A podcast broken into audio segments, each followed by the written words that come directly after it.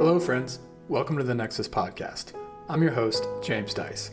Each week, I fire questions at the leaders of the smart buildings industry to try to figure out where we're headed and how we can get there faster without all the marketing fluff. I'm pushing my learning to the limit, and I'm so glad to have you here following along.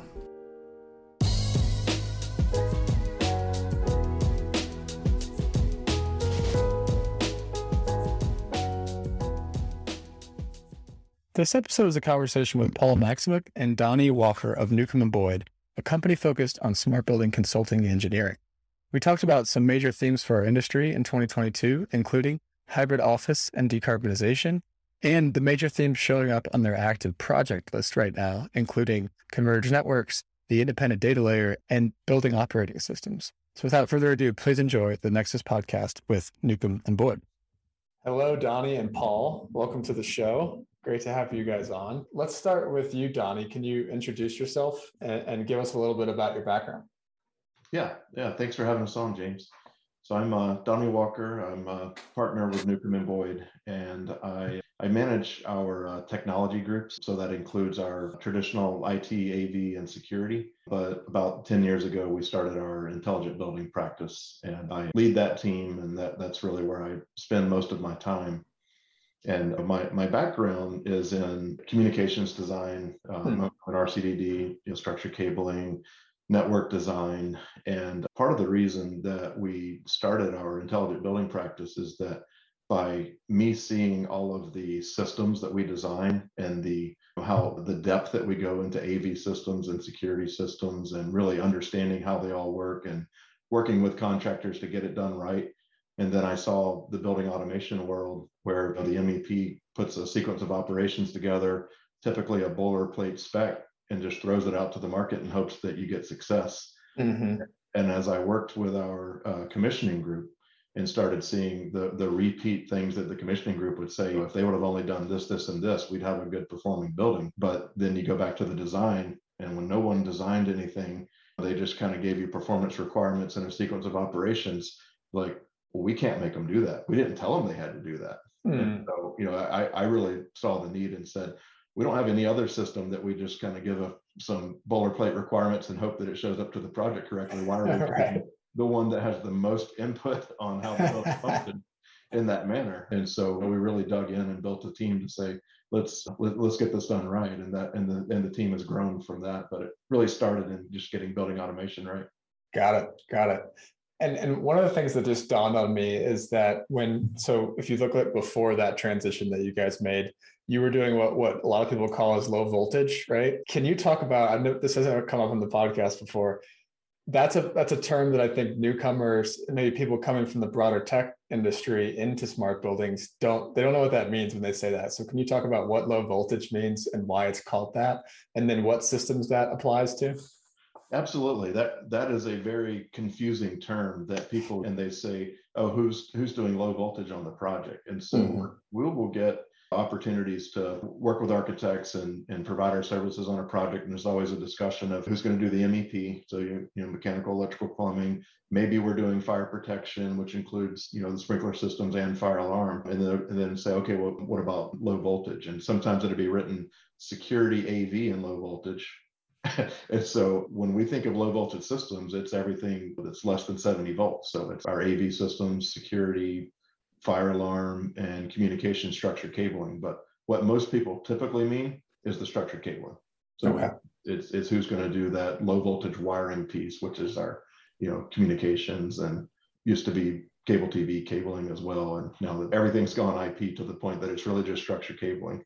Um, and every other system becomes some specialty system. Now, in the healthcare market, low voltage might include your nurse call, mm. your code blue system, those kind of things. So there's there's other things that get lumped into low voltage, but we try to always spell it out so that it's clear. That okay. We're going to do low voltage, but we're going to do all these systems as a part of that.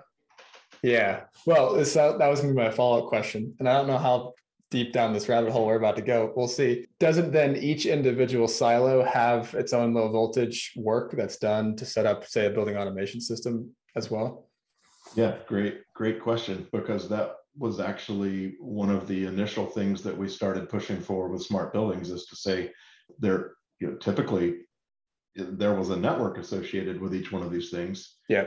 There was the cabling requirement for each one of these things. And so we said, let's design it in a way that we can quantify all of that, uh, have it all be known, and then have one structured cabling contractor on the project that runs cable for everybody. Right. Um, and, and that's where we've seen success in helping to drive the costs down and helping everyone to understand their part on the project. The what because what we would see, uh, like say with security systems, when everything went network based on IP, security contractors just wanted to hang cameras and card readers and program. Uh, so they would sub out the cabling to the structured cabling contractor anyway, mm-hmm. but it's yeah. all done kind of behind the scenes and you're, you're not necessarily getting exactly, all, you know, convergence for the owner. So it's like, well, let's just design it that way so that everybody knows and, and you don't have to have third party subcontracts between subs. Exactly. Okay, we'll get we'll get back to that topic in just a little while. Paul, I want you to introduce yourself though. Can you start with what, what your role is at Newcomb Boyd and then give us a little bit about your background? Absolutely. Thanks, James, for having me on. Um, Paul Maximuk from Newcomb and Boyd. I'm a senior associate on the intelligent building team. I've been with Donny over a couple of years now. We were engaged with IBcon and some other conferences and had an opportunity to bring me onto the team. My background is different than Donny's. I come from mechanical controls and operations background. I've been in the that background a long time, many, many years. I don't even want to say how long. I, am back in the pneumatic days and uh-huh. where things evolved into DDC and then into eventually IP controllers and other connected systems. I did work for a large automotive. I'm based out of Detroit, remote for the team. I did work seven years, about seven years at a large automotive in Detroit, um, working with all the uh, control systems, BMS systems globally mm-hmm. For the organization, and had a lot of challenges. Right, I mentioned earlier when we were ch- chatting, it's always a challenge because specifications, as Donny mentioned, are not real clear. Things change when it goes out to bid. It's done a few years before the specs change, and now you're bidding to an old spec. So you don't get delivered what you really are looking for. Other things I saw, the equipment's evolving, right? We used to be putting controllers on equipment. Now the equipment can be a direct integration to those devices, which changes things, right?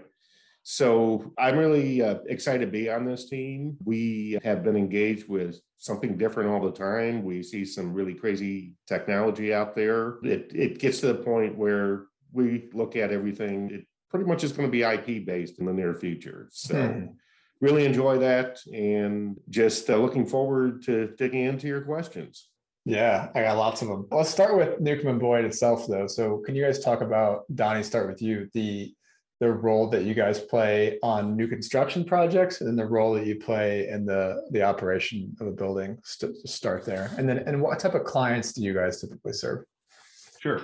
Yeah I'll, I'll start with the clients. As it relates to our intelligent buildings team a lot of the work we do is in the commercial real estate so corporate headquarters large multi-tenant office buildings. Okay. Uh, but we also do a lot of campus and institutional work so universities, large healthcare systems, S&T type buildings, high performance buildings. A lot of times that's in the university sector. Uh, universities mm-hmm. like like to build high performance buildings. Hopefully, uh, a lot of those catch on into the commercial, and, and and we are seeing that as well. That a lot of the commercial projects we've been associated with here recently have LEED platinum. They, they've done well certification, so they're they're they're pushing in that direction as well. Our role is multifaceted. Like I mentioned earlier, sometimes we're the, the MEP consultant on a project, but on a lot of our national work, many times we're not. So our, mm-hmm. our role is we're we're brought in typically as the the the holistic technology consultant. So we're we're going to provide all of that um, yeah, converged network, design the the actual building operational technology network the structured cabling, AV security, and then be the entity that is responsible for Division 25 hmm. and collaborating with the MEP, whoever is doing their controls, to, to kind of help take it to the next level help make sure that we have the right points of data associated with everything that needs to be captured. So we do a lot of design reviews, kind of gap analysis, and then provide feedback of let's get these types of systems in, let's get meters at these locations and, and tie that back to sustainability goals or to things that might be needed for fault detection and diagnostics to say if we have the right amount of data, we'll have a much better opportunity in operations to really understand how the building is operating. Got it. So Okay. that, so then at that point, we're specifying all of that and then we'll work throughout the, the project, getting into the construction phase. We will typically lead the low voltage coordination meetings, which brings all those technology vendors together. Okay. um, And then help everyone along the way understand their adjacencies and overlaps in schedule and scope and, and then bring that all the way through commissioning at the end to get all the systems commissioned and make sure that they're working properly. Okay. So you're playing like a a role in the design phase as the the designer that's responsible for Division 25, but then you're also playing kind of like an MSI Master Systems Integrator role on the project itself during construction. Oh, Yeah, it's it, it's funny that sometimes people will say, "Well, you guys are the MSI," and and and we we think of the MSI as the one that's actually standing up the platform okay. Uh, and and doing the integration of all of the different things. And so there we we will say we're responsible for the MSI scope, but we're going to bring in Okay. an MSI that's going to actually deliver the platform. Uh, Okay. Yeah, and, and then sometimes maybe people aren't saying that those companies are the MSI. It's like, no, they're the platform provider. You guys are the MSI. So Yeah. it, it, it's a confusing terminology, but we think of the MSI as the one actually delivering the product. And in that case, we're not the MSI. Okay. And when you say product, what are you what are you talking about? What kind of what, what are the capabilities of said product? The software, the platform, the what everything is integrating to, and um, and there, you know, I know we'll we'll chat on this later, but there's a there's two sides of the software and, and operating environment that we've been working on. There's the operation side of typical building analytics, building data, metering, and all that. But there's also in a lot more of our projects these days, there's that employee facing mobile app that is getting the the building and the amenities into the hands of the occupants. Okay. Okay. So you're you're talking about those two sort of what I would call like app like user centered, your user focused uh, software applications. You're not talking about like an integration platform like a Niagara. Like what, or maybe you are, or you're talking about all three. Yeah, no, more, of the- more of the first two, that, that the Niagara environment or, or some other platform, you know, that, that's typically being routed through the Division twenty-three and someone that's on the project as the controls contract. Controls contractor. Okay. So where does the integration of multiple silos, including controls, which platform is that happening in on, on most projects that you're working on? On a, on a Niagara-based project, we see a lot of that happening in Niagara because it's it's Okay. a great platform for that. So bring things in. But we see when we get into the IoT world and in some cases, maybe even lighting controls, and we and there's a smart building platform there that's got data normalization, analytics, and all these things going at that point, unless you're using those points of data in your Niagara system for control, why why pay to bring in points twice? So Got it. take Got it directly to the platform. Got it. Okay. And then Paul, it sounds like you you had some operations experience before joining a Newcomb and Boyd. So what's what's Newcomb and Boyd's role in like operations after the commissioning process, after handover, all that? So a lot of it is getting the training um, for that team that is using the application. We, a lot of times are engaged with the whole process from when the project's awarded to delivering that contract and, and closing out the project with the owner. We act more on the side of the owner, obviously, mm-hmm. and help them understand the processes internally and help them develop those processes internally to have long-term support, management of the devices, the ongoing enhancements that they may want to look at at day two. Because obviously it's a new toy in the toy box, right? You Yeah. Play with it for a while and then all of a sudden you start to get tired of it. So where can you go? And, and by then, usually the operation team has an idea of where they want to go and what they want to use the platform for. Yeah. Okay. We, we are working on spinning up a new, really operations-based product around monitoring-based commissioning. Okay. And, and, the, the reason for that is when, when we first started working with fault detection and, and, analytics, our assumption is that the operations team was just dying for this information. like yeah.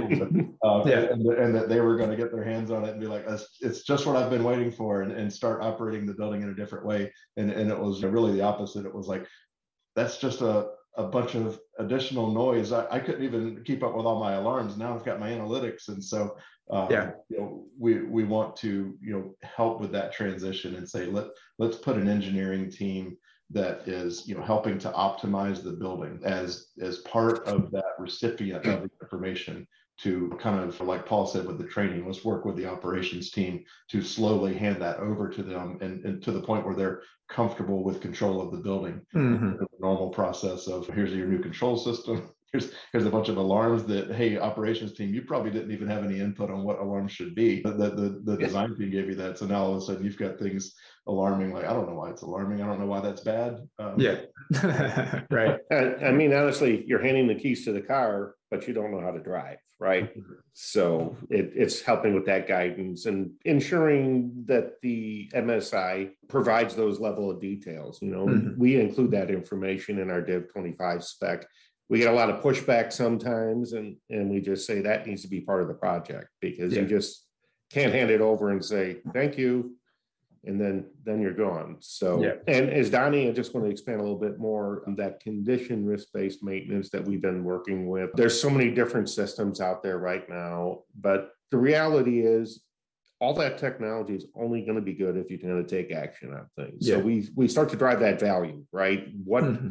what's going to make sense when you put in technology that you're going to take action on. If if the dampers are broken, they need to be replaced. So that helps them prioritize what repairs and capital expenditures they're going to take when they move forward. Okay. Because you know, if it's a big ticket item, obviously that's going to take a few years to get uh, processed. So got it. Well, cool. That that'll be. A, I've I've I'm, a, I'm obviously a huge believer in monitoring based commissioning, having mm-hmm. been a lot of podcasts around it. So uh, we're not going to deep, dive deep into that topic today. I feel like we've hit it no. hard in the past. I did want to, so we're going to hit, we're going to hit Converge Network and different software platform plays in a second. I did want to circle back on this podcast is going to come out right before IBCon in June, and I feel like it was just yesterday that the like the three of us plus the rest of the Newcomb and Boyd group, we were sitting around a table having drinks after the last conference feel like that was like just yesterday. So I wanted to ask you guys, you guys put a lot of thought into the conference, you're heavily involved. What do you think like the theme of this year's conference is? Paul, you take that? I actually, there's two parts to this question. What I want to see is more about the data, right? Because the, the reality is understanding the data points the data sets required to de, you know deliver your use cases. And i think that's where there's a big misconception. When you ask people what do you want to do with the data? there's sort of that blank stare. Yeah. so we're really trying to get to that point and i really want to see more of that. I mean obviously we're going to see technologies we're going to see different software platforms. I, I think the biggest focus this year is we're coming out of that COVID lockdown. And I think there's going to be a lot of questions from a lot of the operators of these systems and owners of these systems. My whole thing is changed at my campus. How am I going to support a hybrid work environment? Mm-hmm. We see this everywhere because all the data they had prior to two years ago is useless now, right? Hmm. You're not operating the buildings the same. There's a lot more opportunity to look at other integrated systems to bring value to how you're going to manage your building in the future. And nobody has the answer to it because nobody really knows, unless you're going to be back to 100% on campus, you really don't know how many people are going to be there at any given day. And that's a challenge. I, I hear that constantly in our engagements. Um, what's the answer? if anybody can figure that out, they're going to be a multi-billionaire, right? okay. But okay, yeah. And the question is how to operate a hybrid workplace. Is that what you're saying? Right. Okay. And that, and you know, and that obviously is the operation of the building, the operation of your amenities in the space, the transportation back and forth, the user experience, as Donny mentioned with the app. It's basically the operations of your space and the user experience. There's mm-hmm. such a, a, focus on that user experience, right? And the amenities offered. So yeah. And, and okay. I think and I think one of the areas that we're keying in on is the convergence of sustainability and smart technology. Okay. And one of the things that COVID showed us is that so many people's buildings are not responsive to occupancy. Yeah. So no matter how you know well you design the building with efficient devices, not responding to occupancy is like le- leaving something on and walking away from it. It's basic sustainability of provide what's needed and and don't waste resources. And so now that we have the ability to have our buildings be you know so responsive, it, it's got to change the the design, the implementation, and the operations of, of buildings. Really, needs to even change the codes in some ways. Our our, our codes are all based on rule of thumb and kind of worst case scenarios that like if you don't know what's going on in your building then at least do this to the point now where why don't you know what's going on in your building? Yeah. Why, why does it not change when it's completely empty versus when it's got 5000 people in it? Absolutely. Yeah and and it's codes it's also the rest of the the business itself right that's now trying to integrate sustainability integrate decarbonization. That, that's what i feel like you know, Paul, you said what should be the theme. I, I feel like decarbonization should be the theme. mm-hmm. maybe, maybe that'll be next year's theme or something like that. But I, I, feel like a lot of building owners, and you guys do a lot in office, but like across the board, need help with what, what are the technologies that can help us get from where we're at today to where we set our target at in 2030, 2040, 2050, whatever. I feel like that roadmap needs to be dug into a lot more because I'm, I'm not sure people have the we're going to do this and then we're going to do that and then we're going to do that and and the electrification piece for me is I feel like this big elephant in the room that mm-hmm. that's what we have to do to get to these targets and I, I don't feel like I've seen I, I it's not a feeling. I haven't seen any electrification plans out of the big companies out there at this point. I don't know if you guys have. We have. We, we've started to see electrification of campuses. We, we've started to see more companies that are based in areas uh, like New York and California that have already, you know, started pushing for more of that electrification of them kind of getting that seed planted that we're going in this direction and, and, that type of thing. So yeah, I guess what I meant was there's seeds planted and there's intentions. I saw a really good one of our pro members, Lee Hodgkinson. He works at Dream out of Canada and their portfolio, they have an amazing plan. They're basically like reduce, electrify, and then report. I, I, this really uh, nice framework.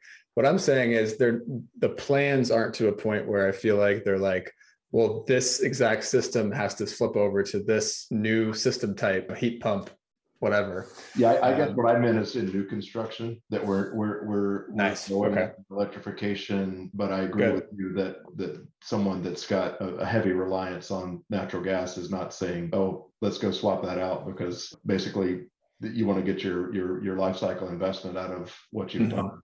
Um, and maybe going forward, you're looking at electrification. But yeah, I think that's more of a of a step two to get to to say, yeah, we're, we're going to take out this working system because it's not sustainable. Right. Well, I, I, I, think a lot of it's uh, geographics too, right? I mean, we see a lot of that on the East Coast, the West Coast, the Midwest, not so much yet. Mm-hmm. But there are some companies that are really starting to put their teams together and try to really capture this and say, this is coming. We have to have a plan, right? Yeah. And when you tie when you tie investment dollars and funding for those projects, that's a big deal, right? Mm-hmm. I mean, we hear about it on Wall Street all the time all these large financial organizations are forcing these companies to do something. Right. So I, I think that's going to be the theme the next few years that'll help drive that change in other regions. Totally. Hey guys, just another quick note from our sponsor, Nexus Labs, and then we'll get back to the show. This episode is brought to you by Nexus Foundations, our introductory course on the smart buildings industry. If you're new to the industry, this course is for you. If you're an industry vet but want to understand how technology is changing things, this course is also for you. The alumni are raving about the content, which they say pulls it all together, and they also loved getting to meet the other students on the weekly Zoom calls and in the private chat room. You can find out more about the course at courses.nexuslabs.online. All right, back to the interview. Yeah, I've been harping on this. Uh, I learned this concept of committed emissions a couple weeks ago.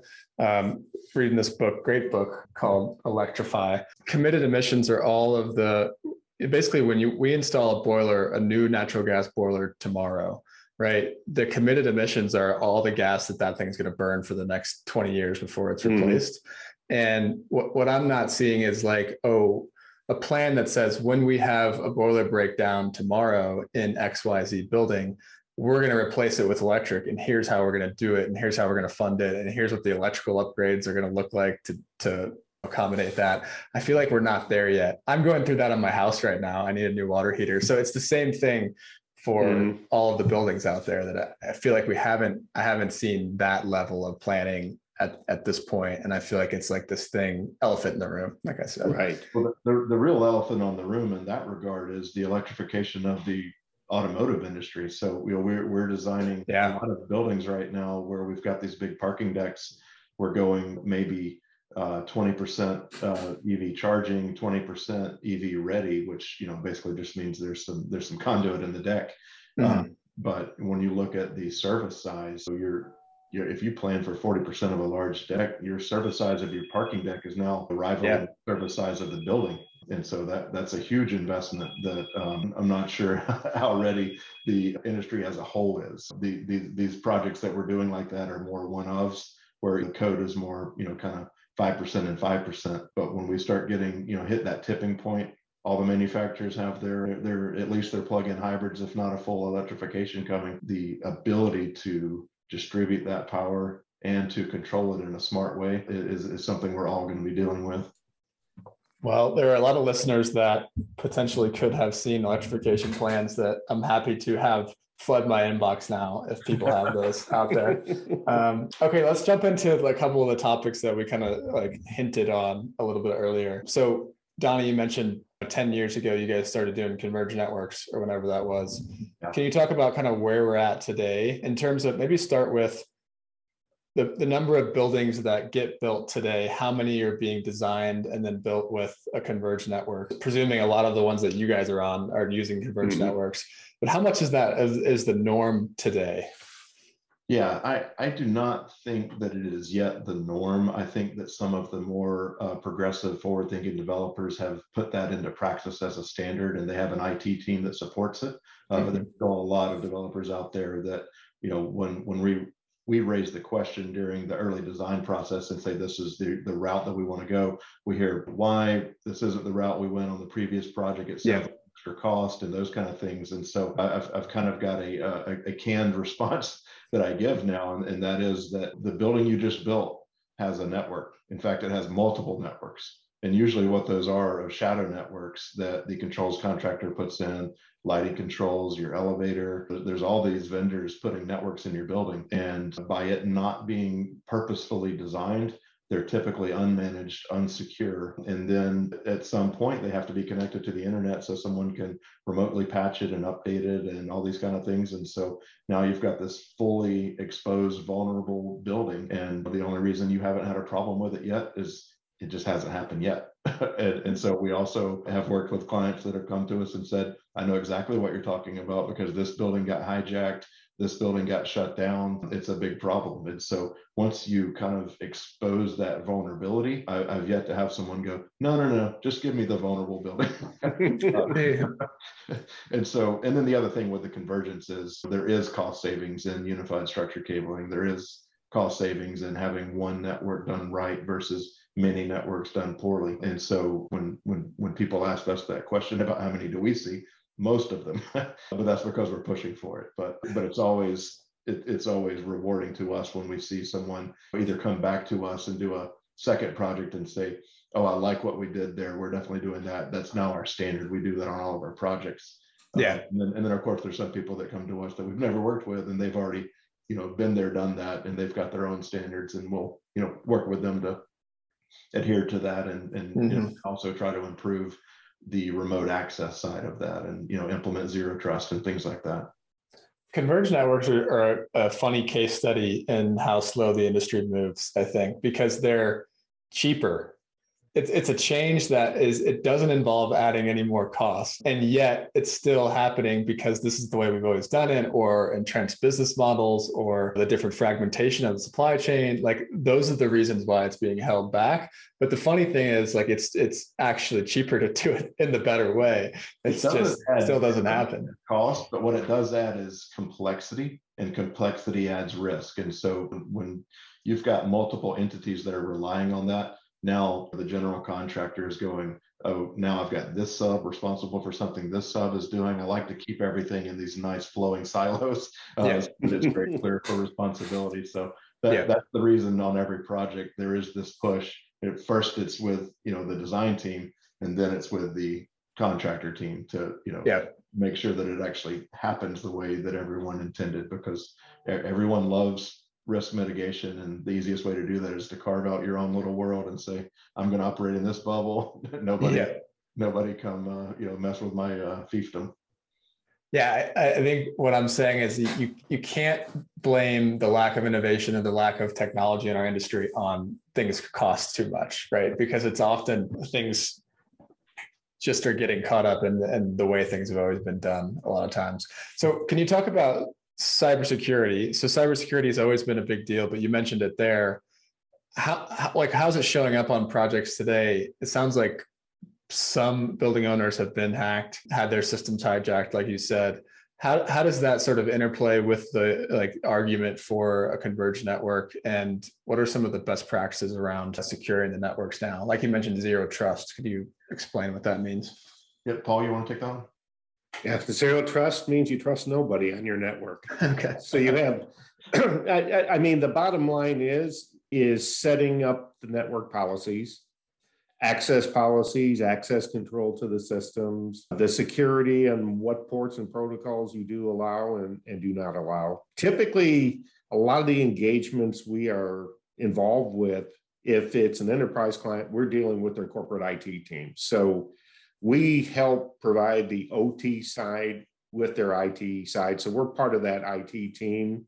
Uh, we sit in reviewing what devices go on there. Uh, can they be secured? We see a lot of pen testing requirements now.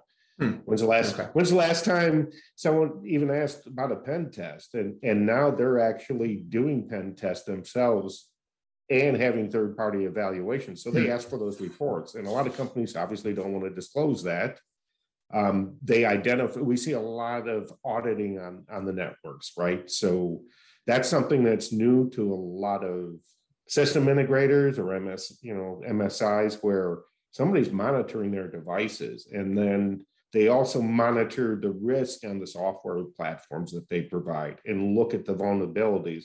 Because i mean the past two years i mean we started working from home there's a lot of individuals that had issues with malware or something got hacked and, and it was poor policy. So we we've developed the best practices guidance and a recent project I was involved with, we presented that and nobody saw that before. And the GC's like, well, why do we need that? And the MEP firm was there. Why do we need that? Well, you need this not only on our division 25 but you need it across the board on all your divisions that you're responsible for. And here's right. why right? It, it gives you the process how to lock things down. It gives you what you should and should not do. And when you work with if they have an msp in those facilities we sort of coordinate those efforts because they set up the configuration for the zero trust network. And they're like thrilled that they have somebody that's actually working with them that understands why you need to do this. Mm-hmm. And then we get involved with the process management and, and so forth and how you're going to manage day two once everything is spun up and manage that long term for change management. So Okay. And what's an MSP? Is that what you said? Yeah, managed service provider. So an IT organization that provides those services. We we work a lot with them. You see those, them a lot on many of these uh, developer projects. Mm-hmm. Yeah, okay. you know, typically when we're working with a large corporation, like Paul said, we're working with their enterprise IT group, but then you go to a developer-led multi-tenant office building. Yeah, and, you know, maybe they've got a little small IT team, but they're they're yeah. looking for someone to own and operate and manage that network in the building. Now that they know they need it, they don't want to take that on and hire it Mhm. out. Uh, and so they're looking for, and, and there, there'll, there'll be a lot, a lot of these people at IBcon that have realized that this is a really good business model and have spun up these MSP for OT provider services. Yeah, Um, yeah. We've had um, Joe Gaspardoni from Montgomery Technologies. So that that's one example of those types of companies. That's Right. right. The, the piece Um, that Paul was mentioning that, that we developed is cybersecurity specification, um, kind of appendices for the different divisions. Because, Okay. you know, at, at first, we put all of our requirements in Div twenty-five. Well, that's great, except for the, the electrician on the project is gonna say, that's not my spec, I'm, I'm Mhm. Div twenty-six. And so, um, and, and this meter was specified, so I'm putting that meter on the project. And, and until you tie each one of those entities to Interesting. security requirements. So now we've got this piece that says, here's the cybersecurity best practices and requirements for the Div twenty-six. And Gotcha. now That goes into their specification and they realize they're a part of the cyber team and not just someone installing a product that was specified. hmm And and you guys mentioned this, but it seems like to me uh, we need to re- kind of reiterate it because I feel like sometimes cybersecurity gets shrouded in mystery, right? There's a lot of technical terms that are kind of outside the buildings industry, but really we're talking about pretty simple best practices here. So when you guys say best practices guide, like what are some of those things? Like counting out your devices, knowing what devices are on the network, username, password authentication, those types of things. Like is it it's those types of simple things that are just making sure that those best practices are done on each system in the building? And, and, and the network segmentation Right. of defining um, traffic flows and saying this device needs to Right. talk to these things. Uh, it doesn't need to talk to everything. So Okay. when, when you start locking things down appropriately to the level that it can do what it needs to do, but can't do other things, that now you're mitigating risk. And so now you're you're not allowing this camera over here to infect these systems over there because that camera can only talk to that camera recorder. Um, Yeah. And that's the only thing it ever needs to talk to. Right, right. Got it. Okay. Ahead, One other thing I was just was gonna add too, and it's also about security certificate management for your TLS uh, certificates. Mhm. Uh, As every product still comes with port eighty enabled. And what we do is put a guideline in there and what ports should be disabled in the software configuration when they bring that online before it goes live. And it basically shuts those down. If they need it for some reason to configure, it needs to be locked down afterwards. Got it. Got it. Okay. Yeah. Still seems like simple. I'm not an IT person, but I'm like, okay, those are still pretty like it seems like basic. We don't have to like shroud them in mystery, I guess. is what I'm That's saying. That's right. Yeah. Okay. Got it. How about with IoT devices? So a lot of times when we talk about converged network, it was, you know, this concept has been around for a long time. We've been talking about converged networks before this really proliferation of new IoT sensors. So Mhm. indoor air quality sensors, occupancy counters, on down the line, right? Leak detection, et cetera.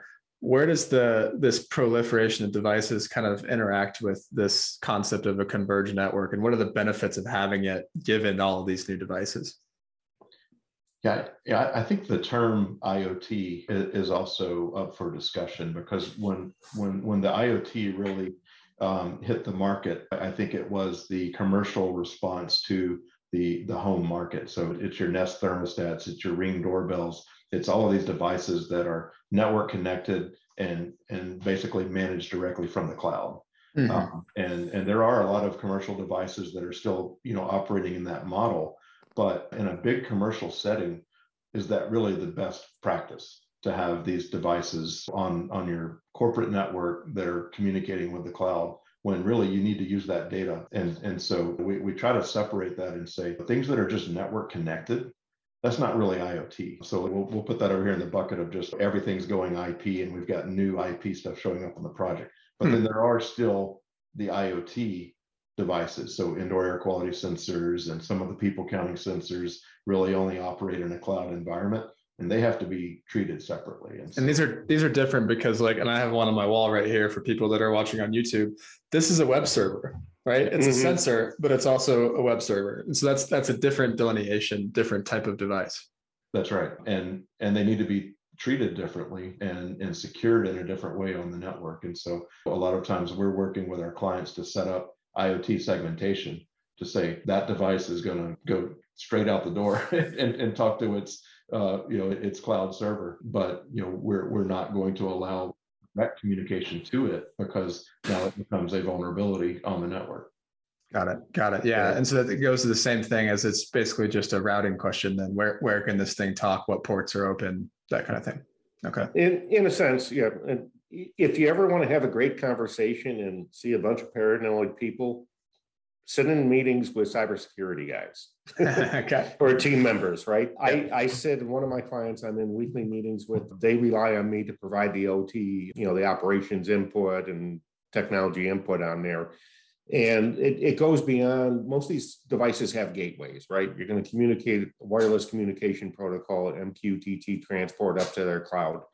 And they they are like to the level of how do I lock down the wireless communication? Because mm. someone can hack into that. And there are some protocols, obviously, that are not as secure as others. And it, it gets to the point where they will really architect it to a point where it has to go through some other security devices, be screened before it even hits any data on their network. Hmm. And typically they segment those gateways in their own IoT zone, right? Even though it's on their network, it's a secured like DMZ that communicates out to the the cloud routes out that way. So very interesting. It, it just, you can't just plug and play. Everybody from the operation side just wants to get the data. They want to plug and play and get in, but it doesn't work that way in reality. So, yeah. Yep. Okay, let's talk about a new topic now independent data layer. So, um, this is something that I feel like has become a lot more, maybe not important yet, but prevalent in, in the smart buildings industry. That there's a I have 75 whole minutes to talk about it at the Integrator Summit in a couple weeks, which is a bit I feel like a big deal, and I'm I'm happy to sort of have control over that much time at the conference. So, can you guys talk about like what the general trends you're seeing around the the IDL on your projects to start with? So, so one, just a, a, a thank you to you of keeping this topic front and center. And so it's funny how many people that I've talked about uh, the the IDL to has said like, oh yeah, that I've been keeping up with that on Nexus, and yeah, so so it's really good to see. But the the need comes from we we all understand um, proprietary systems and, and open protocol and all those types of things. But as we all started deploying more smart building platforms and places that you're taking your data, clients quickly realized, now I'm locked into that. Um, yeah, the new lock-in. right, and and that is it's a startup, and and uh, you know uh, you know really cool in what they're doing right now. But odds are somebody's going to create something really cool and even better in the next five years. And now, how do I get access to my data. And of course, you have those conversations. Everybody wants to say, oh, wait, all the data is yours. Or most people want to say that. Some people actually do hold the data hostage, but but they they they want to be able to tell you this is how you would migrate away from us. This is that. But you know that independent data layer opportunity to say i'm going to normalize the way i access all of my data i'm going to bring it in through this layer i'm going to set it up to stream to the platform that i'm using you know that uh, is a, a clear need and and now that you can standardize on that in a uniform way and and change out that software that you may or you may even have multiple software packages with streams going in different directions but yeah i think there's a clear need for that and, and people really do understand that. Now the the interesting thing that we started having the conversation on yesterday is who provides the independent data layer yeah. If that's provided through your integrator that's also selling you your software platform, how independent is the independent data layer in the procurement cycle? Um, hmm. who, do you, who do you have a contract with? Is it through your integrator or is it through the IDL provider? Those, those are real world questions that we're helping our clients with today so that they can really be set up for success and, and use the independent data layer as it's intended. But also some of the IDL providers may not be ready for direct contracts and services. They may be thinking that they're going to market through integrators. So the market is obviously not mature yet in, in response to that.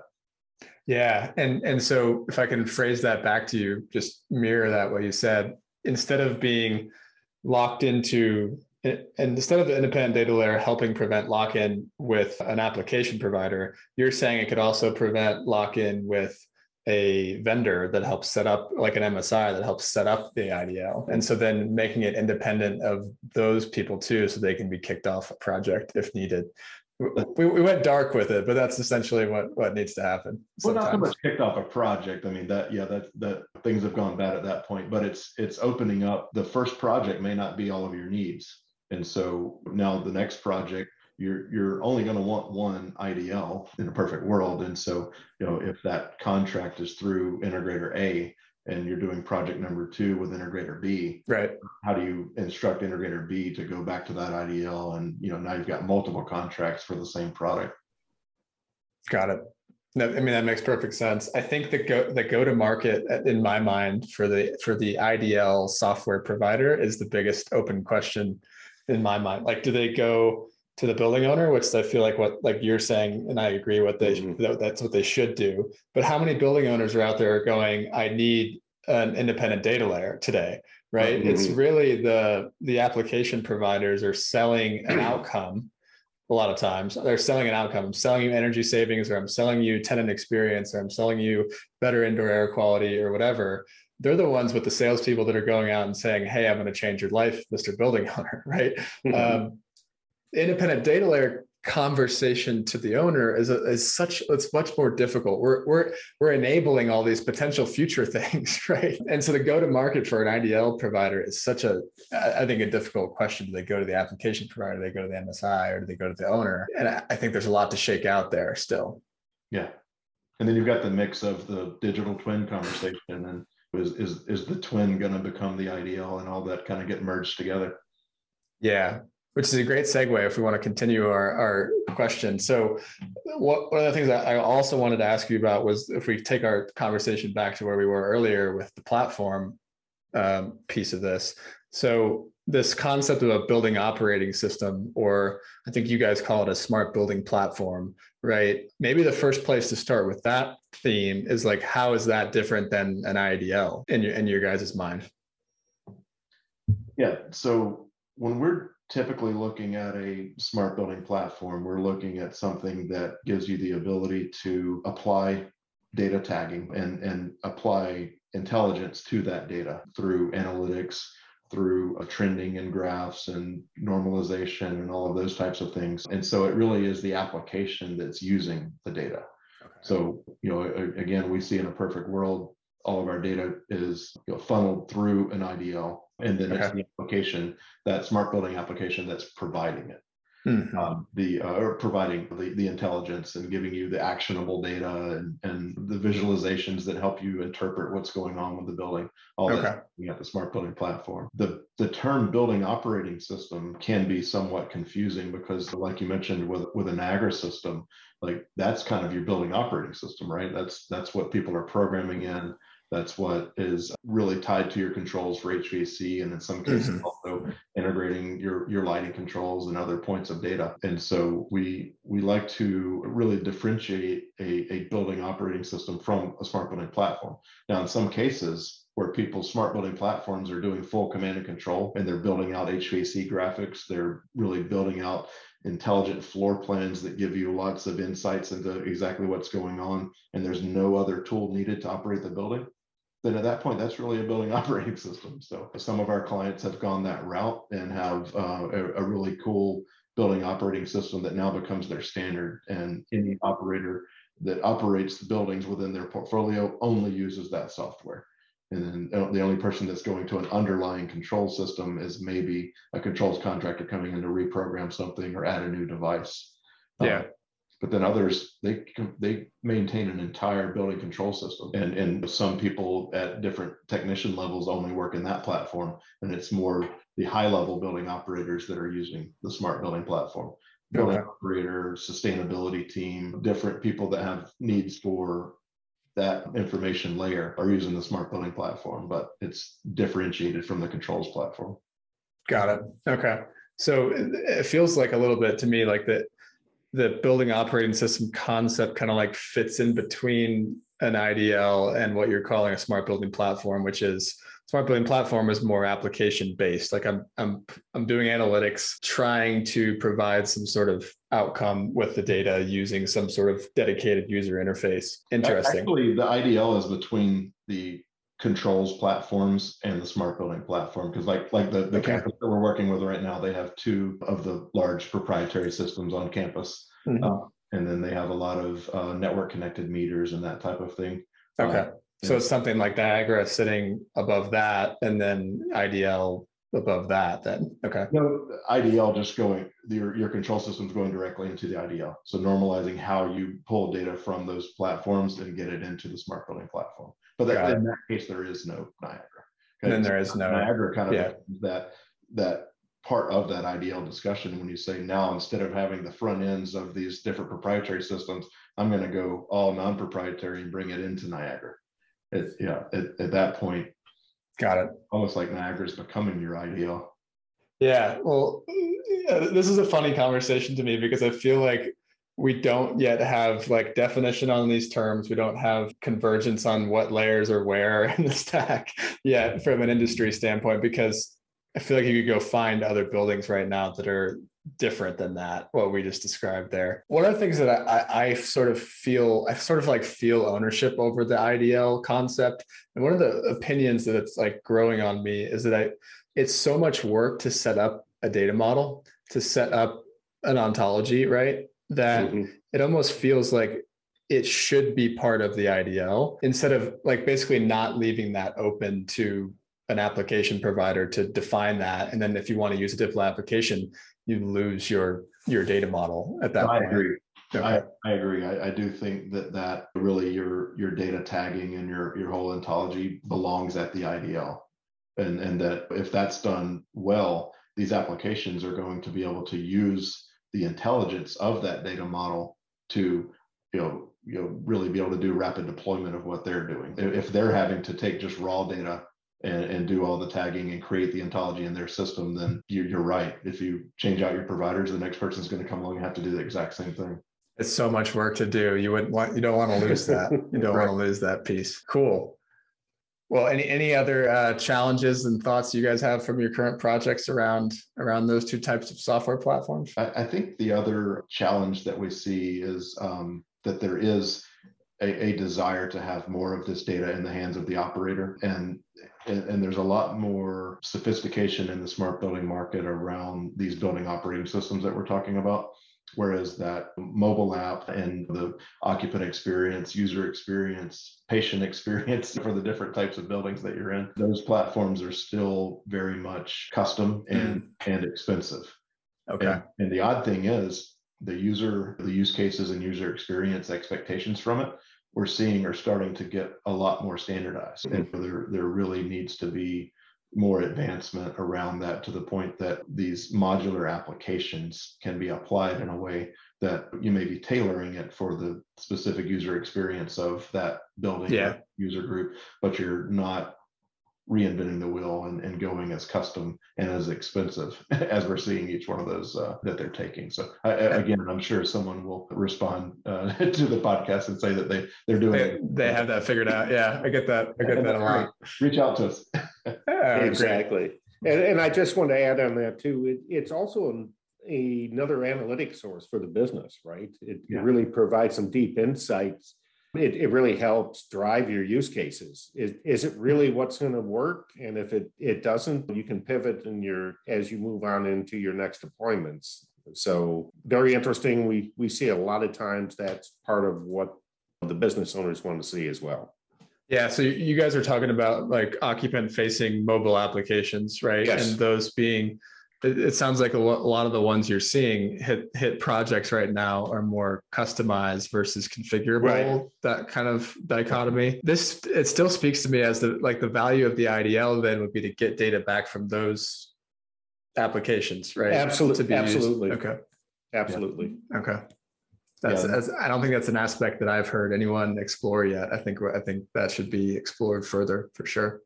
Yeah, that, that's one of the things that we're seeing in this whole next gen hybrid workplace is that it, it's amenity rich. The the amenities and the social aspect are the reason people are there.